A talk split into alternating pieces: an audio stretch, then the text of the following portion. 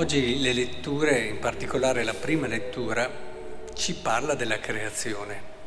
Ed è significativo che non ci parla della creazione fino all'uomo, si ferma prima, quasi a dirci è vero, la creazione è stata fatta per l'uomo, però ha un valore anche in sé, eh, non correre subito all'uomo non pensarla solo riferita all'uomo, ha anche una sua bellezza e un suo significato e un suo valore.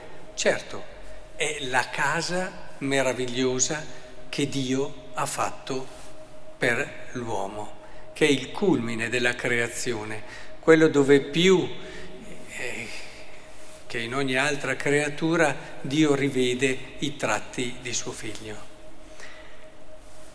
Questo ci deve allora aiutare, oggi in modo particolare vorrei che eh, portassimo a casa da questa Eucaristia eh, un senso grande della responsabilità e del dovere che abbiamo di custodire questa casa. Pensate se ci dessero una casa bella, meravigliosa, perfetta, non lo sarà mai come la creazione, chiaro, la creazione è molto di più, ha una perfezione che io fin da bambino mi perdevo nei documentari eh, e rimanevo sempre affascinato da quelle meraviglie che una mente solo divina poteva aver pensato nella creazione. Quindi per quanto possa essere bella una casa, immaginatevi la casa più bella che c'è su questa terra, non sarà mai così bella come la creazione.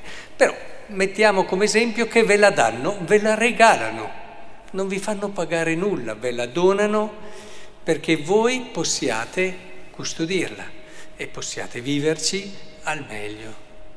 È chiaro che ognuno di noi sarebbe portato, penso, a usare di questo dono in modo responsabile, attento, anzi magari cercare anche di arricchire, se viene un'idea, renderlo ancora più funzionale e così via. E così è quello che è la missione che abbiamo nei confronti della creazione.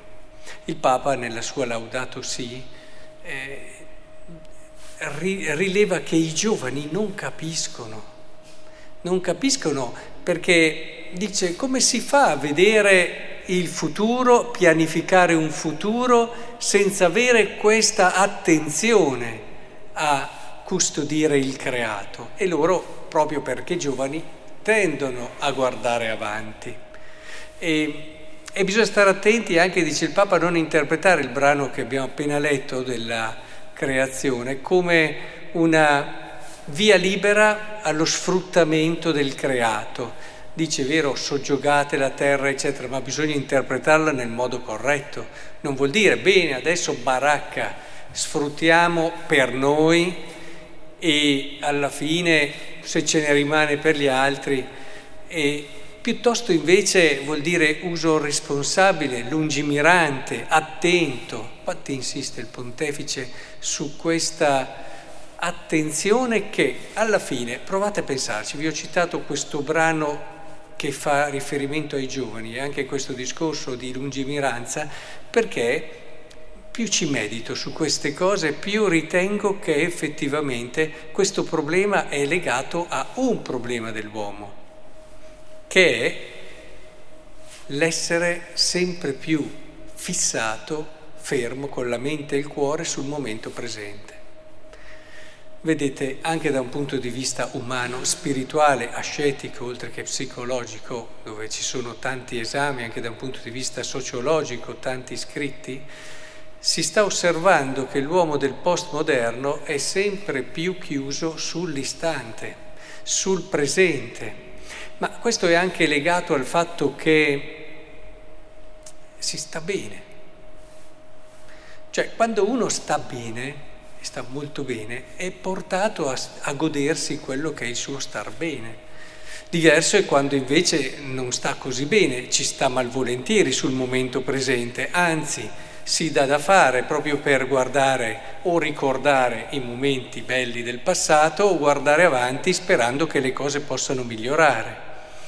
Ora, effettivamente c'è stato un progresso che ha portato l'umanità, tra virgolette, a stare meglio. Proprio eh, sabato, ieri l'altro, sono andato a trovare una nonnina di San Faustino che quest'anno compie cent'anni. E una delle cose che mi diceva era che adesso non si rendono mica conto di quanto stanno bene. Noi, e lei è nata nel 21, quindi di cose ne ha passate, eh, andavamo a lavare a lavare i panni con un freddo, con degli strumenti relativi, facevamo delle faticate e adesso alla lavatrice schiacciano un bottone. Indubbiamente per chi è nato con la lavatrice questa cosa non se ne rende conto, ma evidentemente c'è stato un progresso che ci ha permesso di stare meglio. E questo è in linea anche col progresso, intendiamoci. Dare la possibilità all'uomo di una vita dignitosa, a tutti gli uomini attenzione, perché purtroppo nel mondo si tende spesso a concentrare chi ha quasi tutto e i, i molti che hanno il, resto che rimane, che non è un granché. Ora, in questo senso penso che sia da valutare questo aspetto, è, è molto importante la sobrietà, perché il progresso deve tener conto sì della crescita dell'uomo e della sua dignità, ma se non rimaniamo sobri, noi ci concentriamo troppo sul tempo momento presente e allora perdiamo quello sguardo che ci rende così umani e come ci ha pensati Dio, che ci permette di guardare, il sguardo profondo, no? oltre.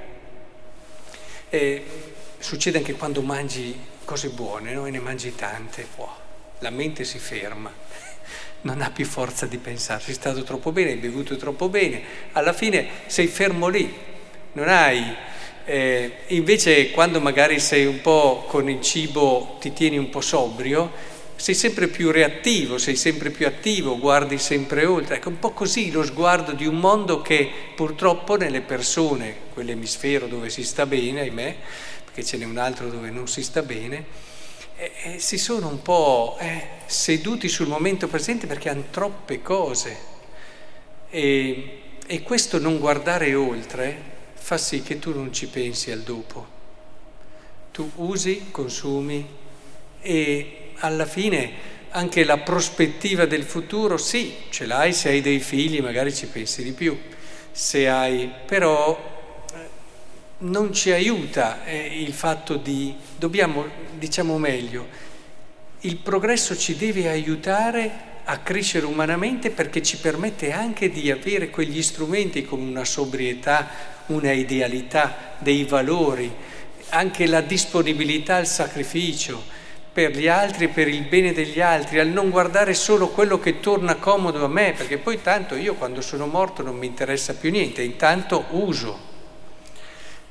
Ecco, questa crescita umana è fondamentale e dobbiamo chiedere a Dio di aiutarci perché non è solamente un fatto di va bene, non mi sento in colpa perché non ho consumato troppa acqua, perché non ho fatto, ma è questione non tanto di sentirsi in colpa, ma di essere più uomini, di essere uomini completi, di avere un animo, un cuore, uno sguardo che guarda come guarda Dio, che non si ferma lì a dieci centimetri dal tuo naso, ma sa guardare oltre, vedere gli orizzonti della speranza e quella che sono, direi, le praterie dell'amore.